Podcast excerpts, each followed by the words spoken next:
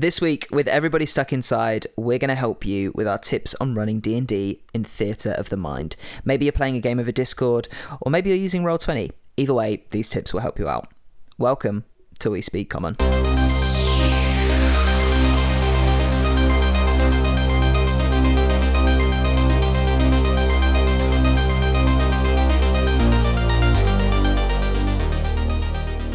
Benjamin. Joseph.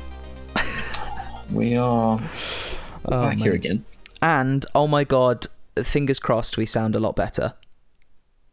Oh, I hope so, Ben. It's a, it's a, it's a, a new world, you know, a new world that we live in. Honestly, I had um, like big brain moments when I was trying to sort this out over the week, um, and I felt like I felt like a proper little hacker. It was so good. So obviously, I felt, I felt like I was setting up a Minecraft multiplayer server, and That's the Oh, degree of, yes. of complex uh, technological breakthroughs we were having. good callback as well. I like that. Um, Didn't yeah, you just, didn't you just feel like you were a, a hacking god when you figured out how to do that back But- in the day? bear in mind as well that like I was the only. Um, it was the only like PC game that I'd probably played because I was never a PC gamer, and um, it, it was like the first time I tried to install mods on anything. So I felt like a god when I got mods working as well. I don't think I don't think it's that hard now, but guys, you had to port forward, and it was Oh. uh, it was a it was a whole palaver. Yeah, my mum would be like, "But why? Why are you in the router? What are you doing?" I'm like, "Mum, I'm trying to get my Minecraft server to work. Come on, this is important." There was always that fear that you were going to collapse your entire internet, and it was just going to be game over from from there on out. yeah, yeah.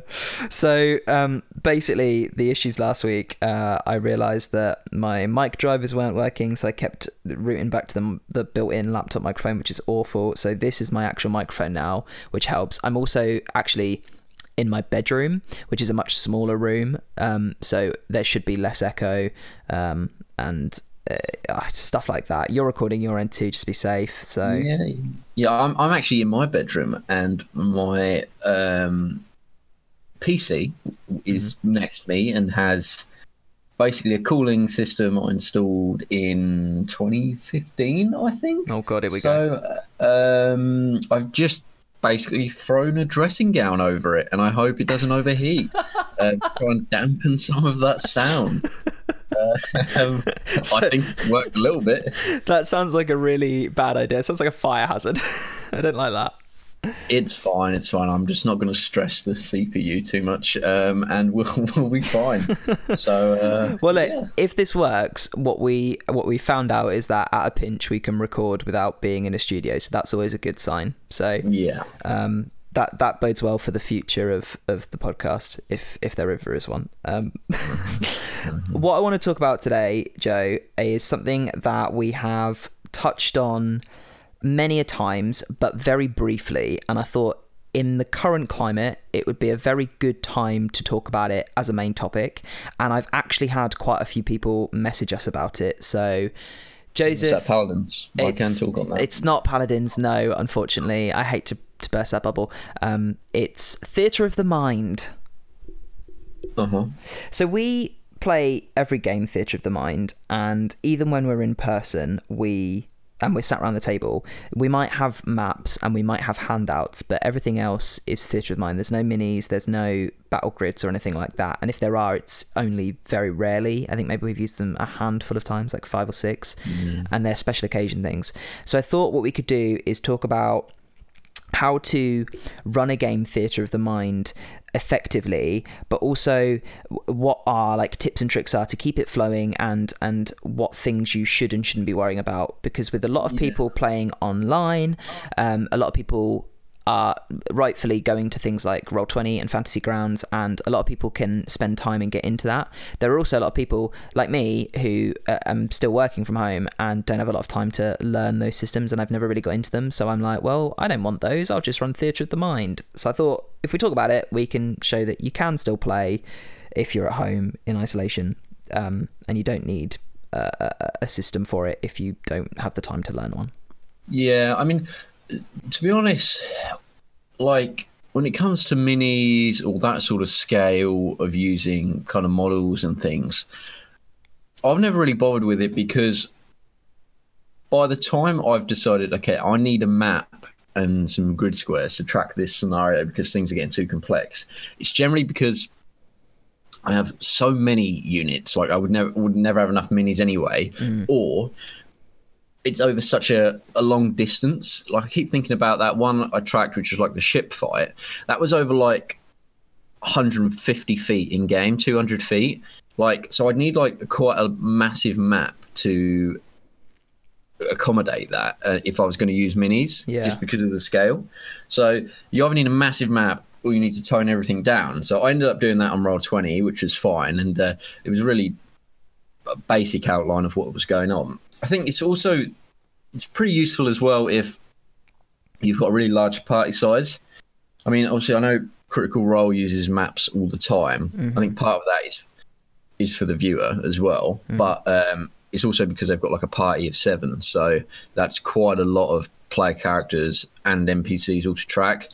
Um, and when you want to use very exact abilities, um, I think when you've got a smaller party size, it's a lot easier just to say, okay, I do this fireball, and the DM can kind of just eyeball it, you know, and just go, okay, uh, yeah, you're going to hit one of your own allies and four of the guys, and the guys are okay, that's fine, you know. Yeah. You can you can sort of just uh, adjust things in your head a little bit and um, sort of estimate how things are going to be, and generally you know, as long as you're you're trying to be as fair as possible with it, I think most players will be quite happy with that. Um, Well, that's- sometimes it will, That's sometimes it'll work in their favour, and sometimes it won't. Yeah, and I think that's one of my main the main points I want to get on. I do want to say first of all, like in no way am I saying that you shouldn't use minis and maps because there are so many times when I've thought, oh, I really want to make a good map or I really want to get minis out. But to be honest, I don't have many and I don't have any, I don't have anywhere to store them either is the main thing. Like I could buy some and I do have a few, you know, I've got into painting and making minis and I, I enjoy that, but I just don't have enough and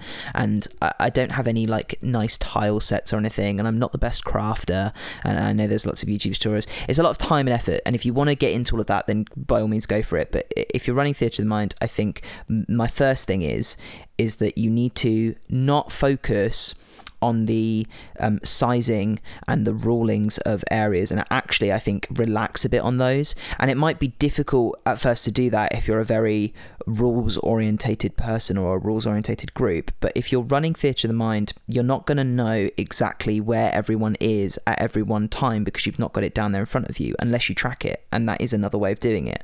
But if you're going to um, relax a bit, you have those moments where the wizard might be like, "Oh, I want to place a fireball, but I want to place it like back a bit and up."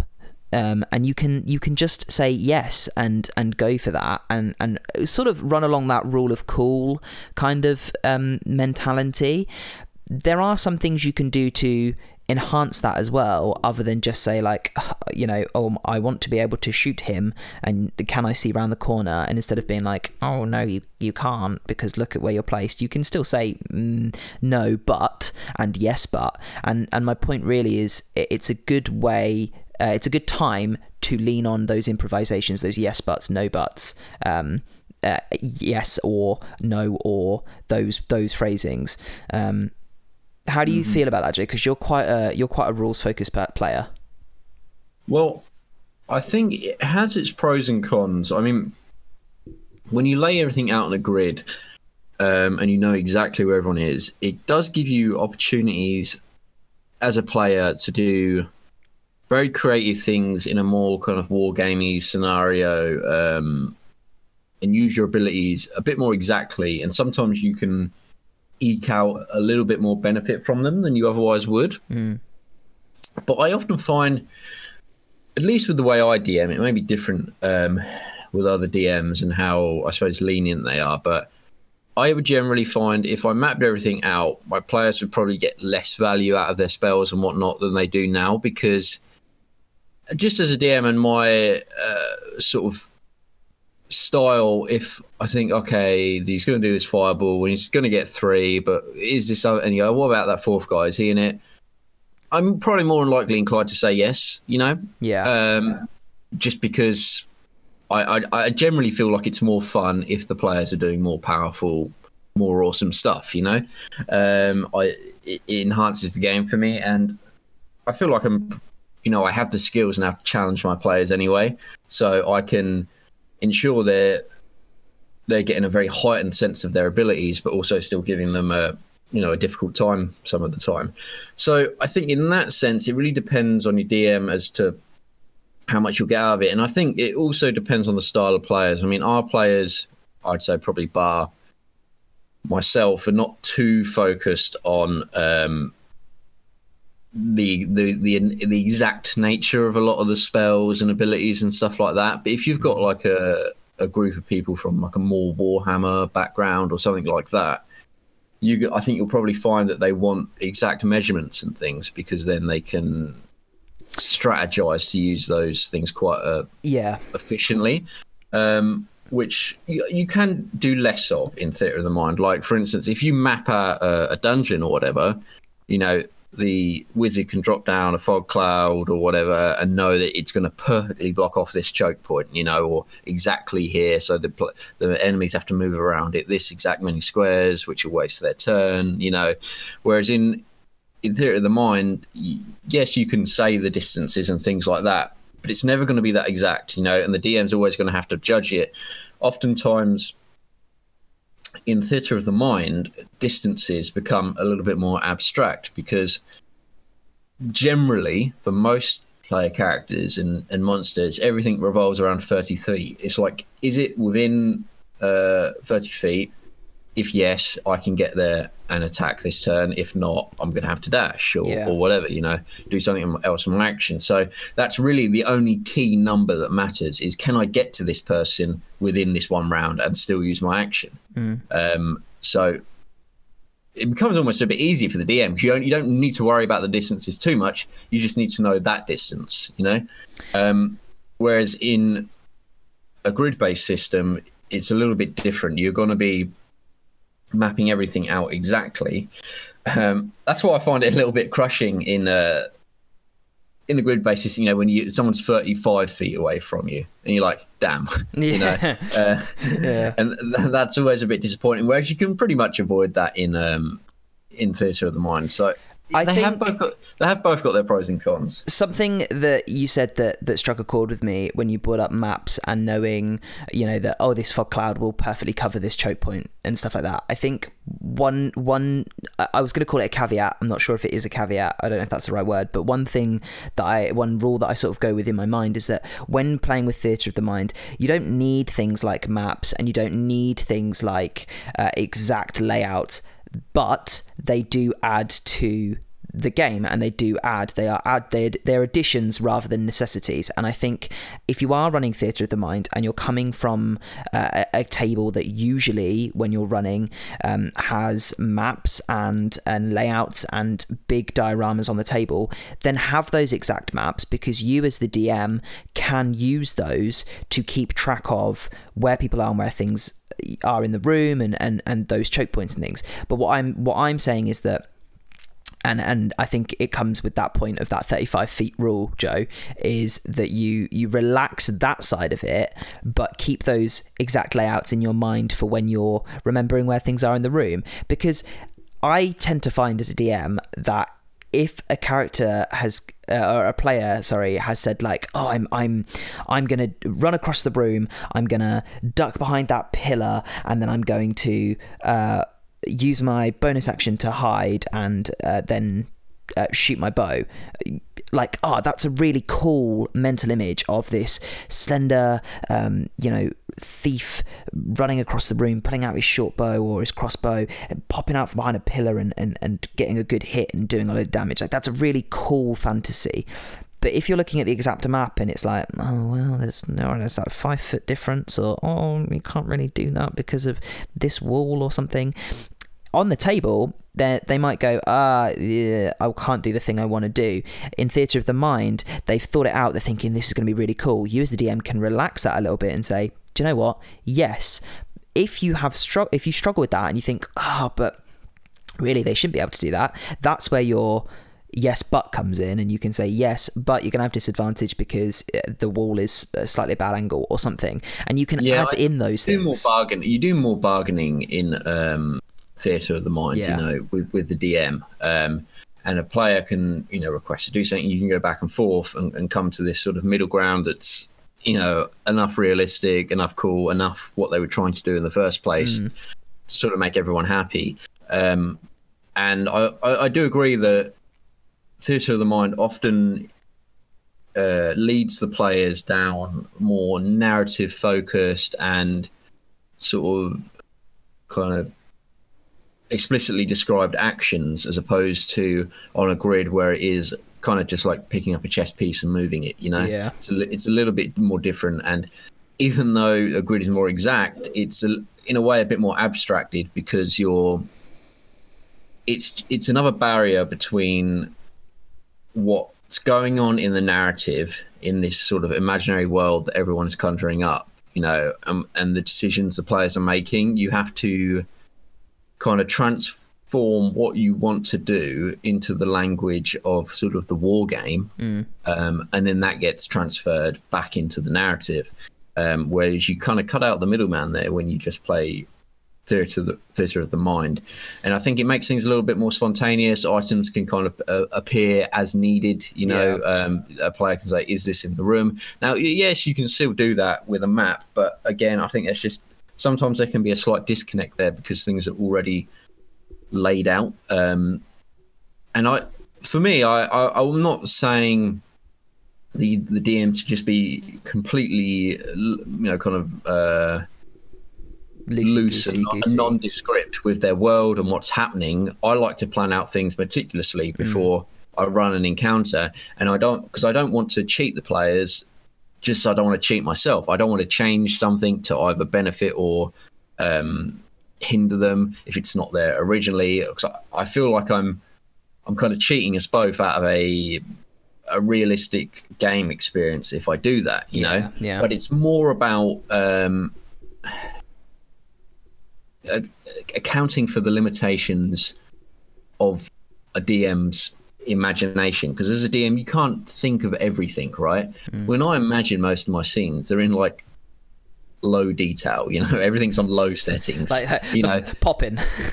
yeah, because I I can't uh, account for everything, you know, and I have a lot going on in my head at any one time as a DM. So my my spaces, unless I've really thought about them for a long, long time, um, they're gonna have the the basic geometry and who's there and a certain theme and flavor. Yeah. You know, there's going to be a feeling to them, but it's the detail's not going to be there. So then when someone says, "Oh, are there any sconces on the walls I can grab or whatever?" You know, I might not have actually thought about the lighting. I know how it's lit, but I don't really know the physics of how it's lit. So I can think, yeah, actually, yeah, there is. That would make sense. So I can decide that that is how it's lit there and then. Yeah. And that's not me changing the scene to benefit the players or whatever. That's just a player coming up with something that makes sense that I haven't perhaps thought too deeply on. I think as well that comes in with when you've got a, a diorama in front of you, your players are going to look at that and assume everything that's on that diorama is in the room. So you might not have a chandelier mini that you can hang over the top of a of an elaborate hall setting that you've made, and you might think. Oh, I, I I want the players to use that chandelier. Like, let's have a full VR moment. I'd love for someone to swing off that chandelier and, and attack someone. That'd be really cool.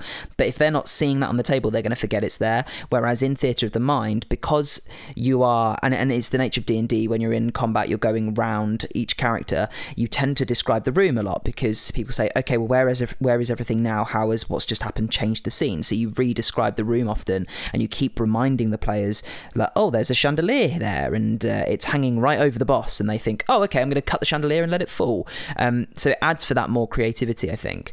Um, one Yeah. thing I did think when you were talking was um, we were talking about you were talking about um, the, thinking about it in in more of a game gameplay way, or at least that's where my mind went when you were talking.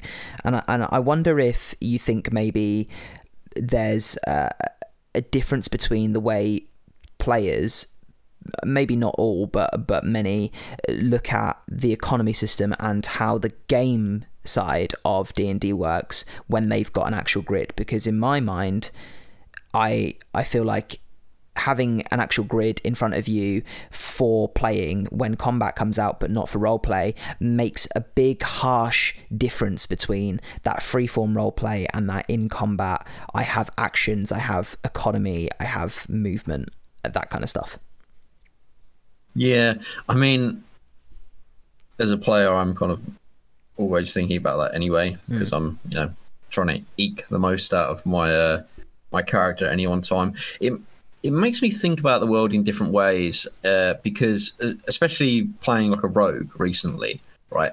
In theatre of the mind, I'll often ask about more details from the DM, get more details of the scene because a lot of my abilities are contextual. Yeah. Um, obviously, especially hiding. So I will ask how a room is lit, what the shadows are like, etc. Whereas if it was for some reason, even though you can do it, like all of this stuff you can do on a grid, you just tend to do less of. And I, I, I suppose I don't really know why that is. I just think it's the grid is a bit of a barrier there to doing some of this stuff. Um, so it's if you've got a really you know a great party who wants to do that, you, you still can do it with a grid setup and minis, etc. But I just find from my own experience of playing and DMing that players do that, and me as a DM, I do it uh, a bit less when there's a grid there, and we tend to just rely on that as being the uh, the adjudicator for all our actions. Yeah. Um, and just take it verbatim, and that's it. You know, without asking too much more in the way of details, unless there's something very specific I need. You know, as a player. Yeah, like if I'm if I'm a wizard, I might specifically want to try and find some cover to help my AC out while I'm firing firebolts off. Um, and if there's a grid and there's no pillars on that grid, I might not think to hide behind one. Yeah, exactly, exactly. Um, so I suppose yeah, there's there's different pros pros and cons to it. I just I generally like theatre of the mind because it's just it's easier for me. It's a bit more malleable, especially in the planning process. I don't have to. Um, I can change something a little bit last minute before we run a game or whatever, and I, there's very little work for me to to actually action that and put it in into the context of the world. I don't have to change any maps, etc Yeah. um, and that's why I do it. So, and also, you know, I'm just a bit lazy, and uh, making loads of maps and things is is quite time consuming. yeah. Um, yes. I don't think it's the necessarily the best use of, of resources. I will make a map when I've got a an encounter that I've been planning for a while, and I need I want things to to go down in a certain way, and I want to make sure I'm I'm very clued up on the details. Or again, if I have a very complex scenario, which I know is going to be difficult to track mentally once the players get going and everything's moving and, and in motion. The Um, other side, I think, as well, is if you're running um, a pre-written campaign, whether it's uh, you know from Wizards or it's a third-party one, you'll often get maps in there that that are in that grid style that you would think, oh, I could copy this out onto a big rollout Chessex map, or I could I could make the diorama. That's a lot of effort, and if you are running Theatre of the Mind, you can quite literally go to that map and have it in front of you while you're talking your players through the scenarios and through the the encounters and just have that map for placement in your mind so i find that it, it can it can cause uh, a, a quicker turnaround of playing pre-written campaigns too or at least in my experience it does Yeah, definitely. And I just it just feels more like D&D to me, which is a bit silly because D&D is, you know, uh, kind of originates as a bit of a war game anyway. yeah that's where it has its roots That's its evolution. yeah But I suppose my first exposure to D&D was just playing Theatre of the Mind. We never mapped anything out. Um, I first sort of got into D&D by like watching a bit of D&D and the people I was watching never really mapped anything out or if they did it was just very much a, a very crude drawing just to illustrate a certain point of the map so everyone was clued in as to what's going on and we're not all imagining different scenarios. And obviously the less uh, you draw things out the more confusion there will be at times you know and we often have it that each player's imagining the scene slightly differently and everyone's got doors in different places and tables in different places and things. But oftentimes it doesn't really matter you know? Um, and if it does matter and the detail becomes relevant to the scenario then you can just clarify it there there and then it's not too big a deal i, I find um, yeah yeah and I just think it gives it gives a little bit more buy-in because the players, as soon as you put a grid down and minis, players don't have to actively start tracking anything anymore. They don't have to, you know, that you can you can kind of switch off a little bit, yeah and Yeah. as soon as you switch back on for your turn, you've just got to look at the map and you can see where everything is. Whereas uh, in Theatre of the Mind, you constantly have to be engaged in the scene. You have to constantly be updating that narrative in your in your head, you know. And what that does for me as a DM, it, it means my players are probably more engaged with what's going on. They're more likely to come up with creative solutions to problems. Mm-hmm. And for me as a DM, it means I have to con- I have to be so focused in the scene, which can be difficult because oftentimes as a DM, I'm thinking about different permutations of this scene, where, where things might go, what I need to bring up, what I need to plan for, Mm. and uh, you know that's kind of a, I suppose, just a, a get good uh, um, scenario. Yeah, just just get better at thinking about things. yeah, yeah, but it it does make me better when I'm I'm fully immersed in the scene. The one I can always go back to, which one of my fa- you know one of my favorite scenes that I've done was that kind of avalanche scene on the bridge. Yeah. where it was coming in, and I had a basic mechanic where like the avalanche was going to get there in three turns. I knew that was going to that was how long it was going to take, but I felt like you and obviously you guys didn't know exactly how many turns you had, but I felt like because I was so immersed in the scene and how I was describing it and how much effort I put into describing it because there was no other visual aid, you guys sort of know, knew exactly what, mm-hmm. what was happening, you know, and you had a lot of information, whereas you wouldn't normally have that much perhaps on a grid, ironically.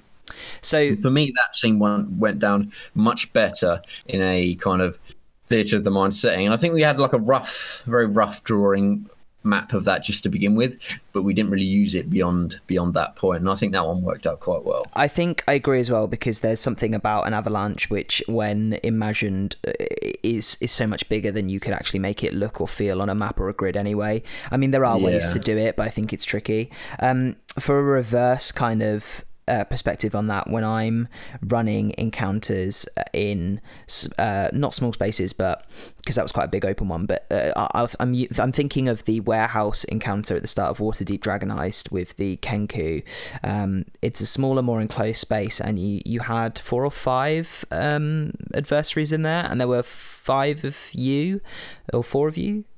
Uh, no, five of you, and Five. I um I find for me that I'm constantly thinking like instead of like what do I need to think about in terms of running the game, I actually put my mind in the space of each of the enemies and I'm like, okay, what can they see? What do they know? Where are they going to go? And I just do that as I move around the combat and around the rounds, in fact, to to see what those different permeations and what those different outcomes look like. So and that that I think is something I do more in theatre of the mind than with grids because I am having to put myself more in their their viewpoint than I would if I was looking at a grid. And I don't know if that's just me or it, and and my style or whether that's um, um uh, uh, you know thought and felt throughout. But when it's on a grid, I just look down at the grid, I look at their space and their line of sight, and I go, oh, they'll probably move here and fire there. Whereas when it's theatre of the mind, I have to imagine what that's, that place looks like, and I have to get myself in their mindset and then work out where they're going to go. Hmm. And that is one of those things of, oh, yeah, you just get better at it over time. But the more you do it, the better you get, and, and the better running those encounters and any encounter becomes for you. Yeah, and and what's weird is you can everything we're saying about these two methods of play you can utilize in in both systems. Oh, yeah. Anything, any advice or whatever we're talking about here can be migrated from one way of doing it to the other. But it's just this is just our opinion on how we feel when we're playing in these two systems. A lot of it's based on how you feel and just your experience on how things go. And everything we're saying here is just how te- things tend to go when you're using one system over the other, which is it's strange because of how you think about it. You know, you can just as easily, okay, I'll imagine what it's like from this NPC's point of view, even though I'm using a grid, etc. And the grid should just help me; it shouldn't hinder me in doing that. But for us, for some reason, it, it does. You know, so your mileage may may vary with it, and you may have very different. Um, outcomes to using these different types of play but for us each one kind of represents a different thing and they can be used in powerful ways because i find whenever i draw like a, a grid or whatever the players know something different's happening. You know they know there's something slightly special. Uh, my, their first assumption is okay oh, hang on joe's actually spent the time to make a map. Why has he done that? You know there's probably something going on here. Um, you know this, we're we're hearing the boss battle music. What's what's happening? Um, and so I can kind of use that in a powerful way, in a bit of a more like a meta sense. That whenever I draw a map, the player's are like, "Oh, this is a bit of a a special encounter." You know, Yeah, I need to pay, I- pay attention. I always do that. I always think about on a meta level how my players will react to something different. So, um, I have always had this. Uh, I, I'm saving it for a very specific. I call it a mini. It's not a mini. It's a huge model that I don't own, but I know where to get one, and and I know it would take me a lot of time and effort to to paint and make.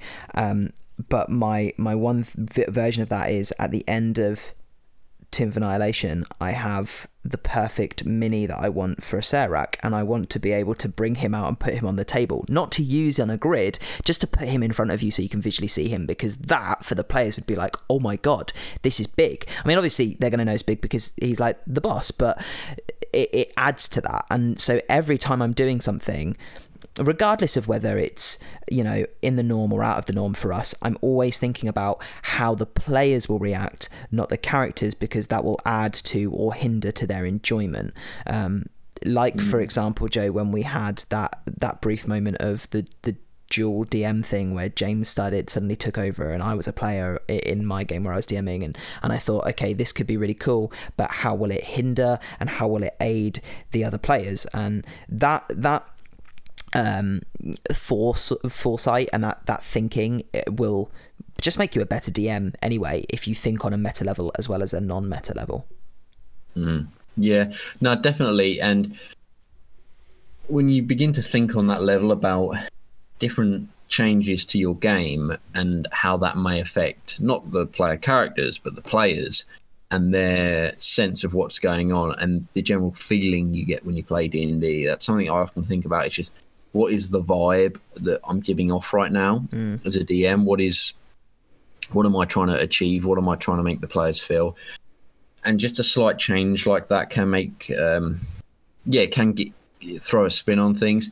I often find uh, sort of ironically that using minis especially for large creatures uh, and big bosses and that sort of thing for me it never quite matches up to what I have going on in my head. Obviously, I said like you know I like to use grids and things for big bosses mainly because of the complexity of the encounter and how much I've got to track, but not for actually showing the- boss itself. Like the one you were saying is a bit of a, a special scenario because that Yeah. that mini is, is quite special. The one you're on about, but for me, like if I put a a dragon mini down um, next to my player character minis, the size comparison i- is generally not going to be what I want. It's generally going to be too small because a lot like if I imagine th- this great big red dragon, right? I imagine it as being you know 140 foot long.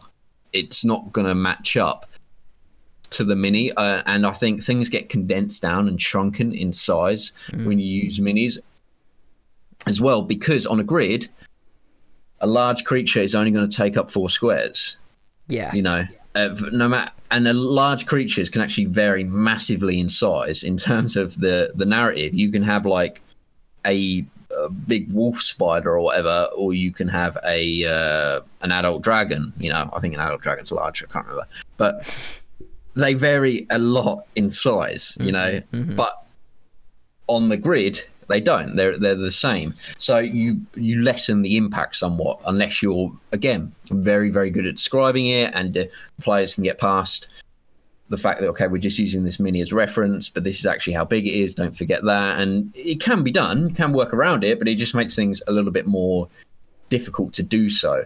I like the idea that when i'm using a a storm giant or whatever, I want players to feel that it's 25 feet tall. You know, Yeah, that it's that it's like three people stacked on top of each other, or four people, or whatever.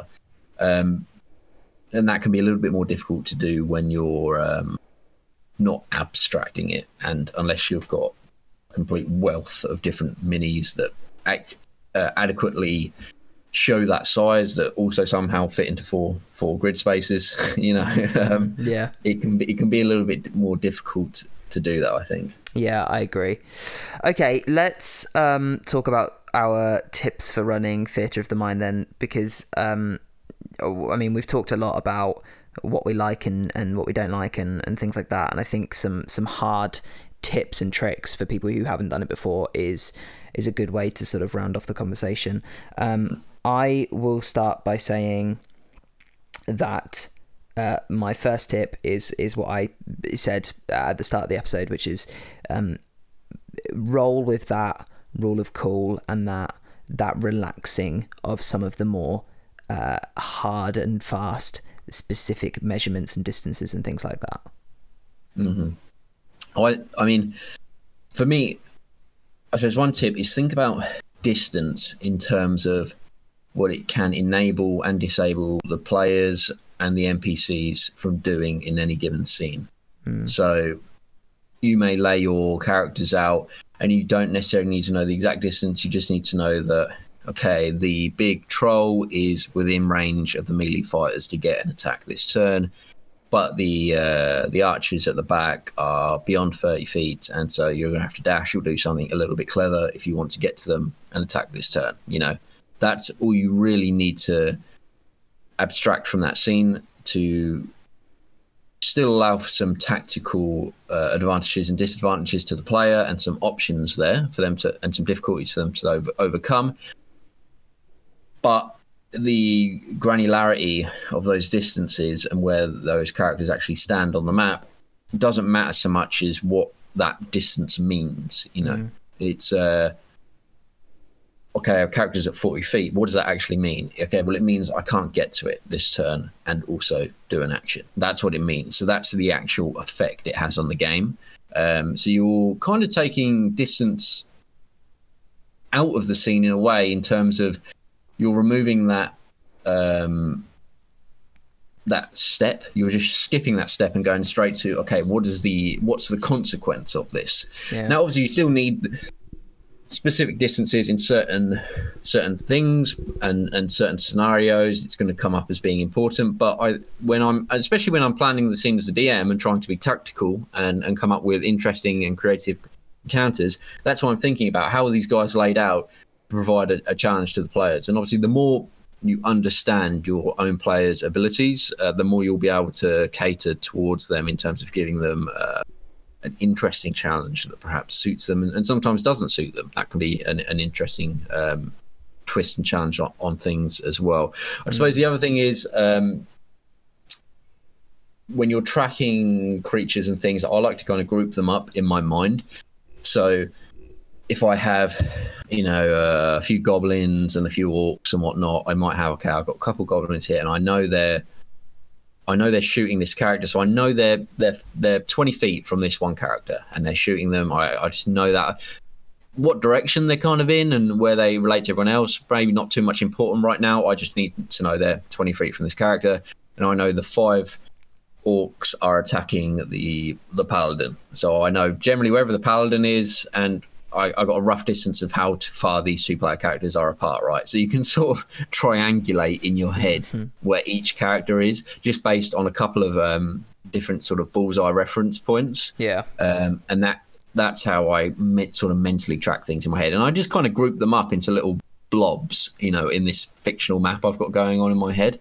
And that helps me to to remember stuff basically and just give a rough idea of where things are. I would say then that the the, the in terms of the distancing and and that that phrase of you, that you said you know you're, you're taking that step out of the equation is that you really only need the distancing for um, setting the scene and describing how far people are away from each other and, and things like that. And that's where that comes into play.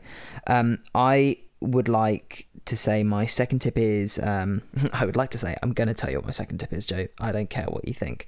Um, my, my second wow. tip is wow. I know, I know. I'm sorry. We've been so polite this episode. I needed to be rude. I just uh, uh, sure, needed it. Um, when you're describing. Um, don't just save it for setting up the scene. I think there's a, a, a danger to and, I think anyone can do it. I'm guilty of it too. Joe, you can be guilty of it at times where you set the scene up, you describe it beautifully, and then the encounter for the next hour sometimes becomes I move, I attack, I miss, I hit, I do X damage, next person.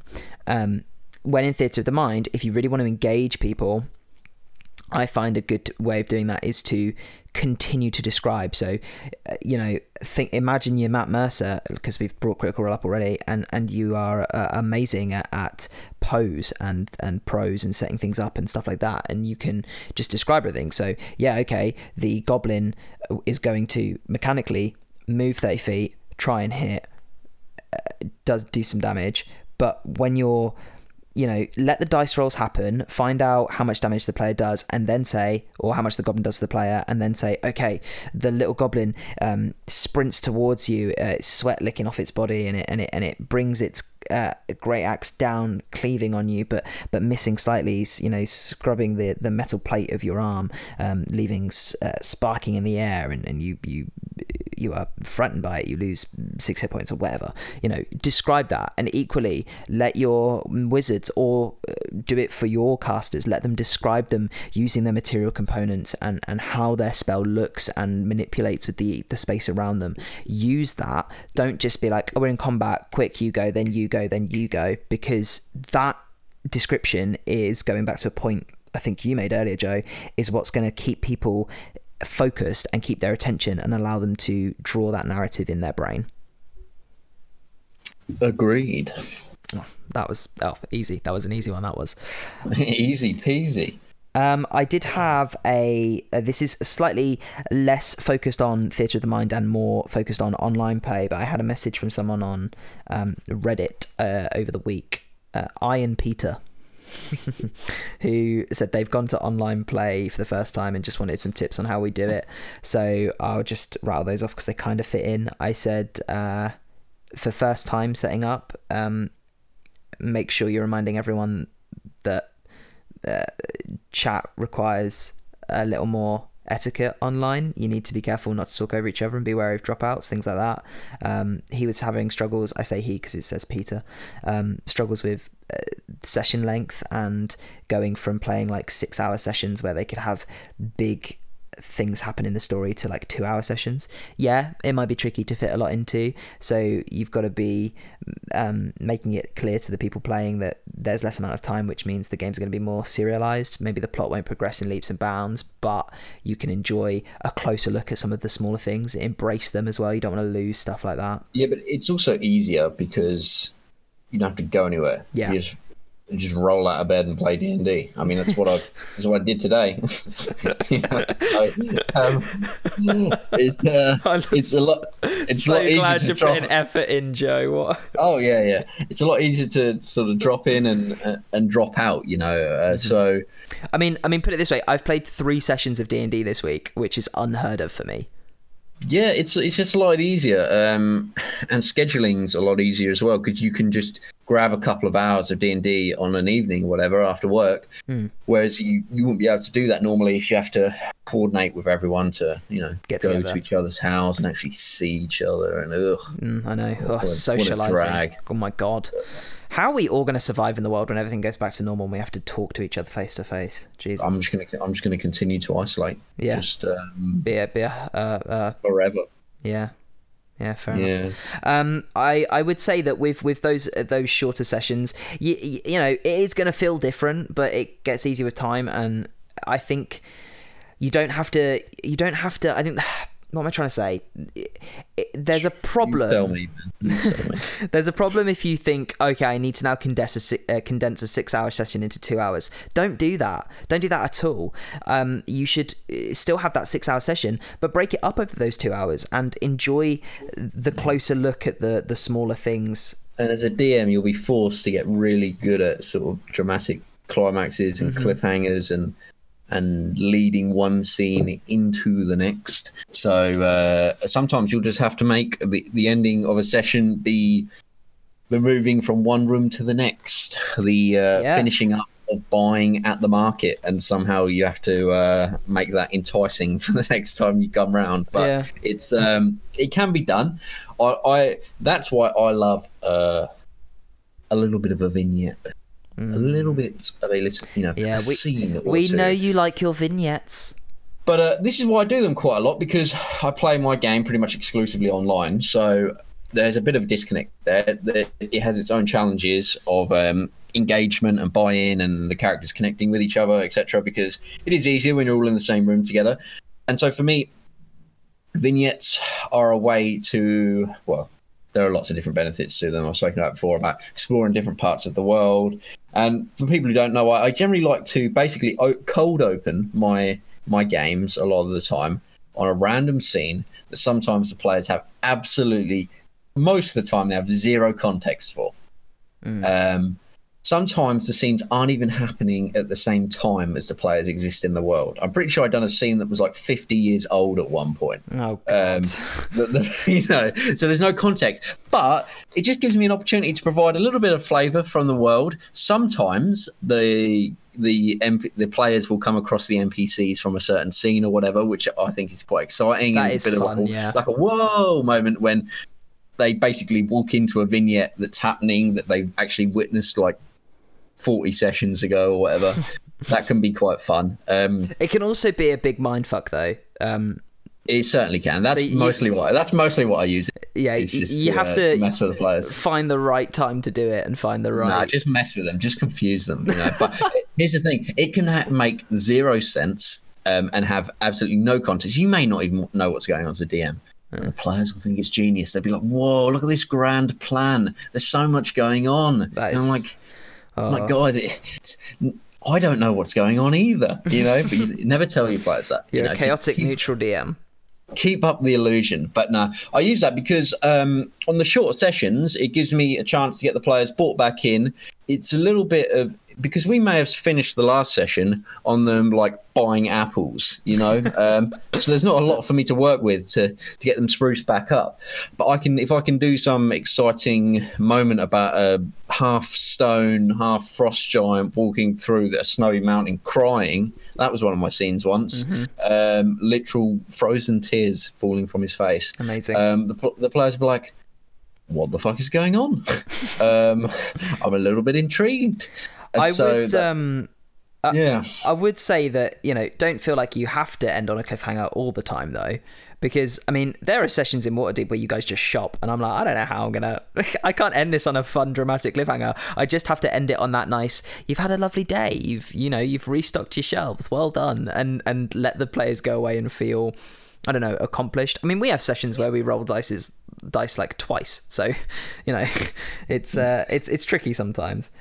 Um yeah. There's a bit of a a bit of an ebb and flow to it, I suppose. Um, and I guess if you're playing shorter sessions but more frequently as well, there'll be just a bit of inherent buy-in because the players will they'll get more used to that routine of having this uh, a serialized approach where they know um, small bite ch- bite-sized chunks of the story are going to happen each session yeah. and they get a bit more used to that TV show esque way of doing things as opposed to the kind of big blockbuster moments that happen every now and again.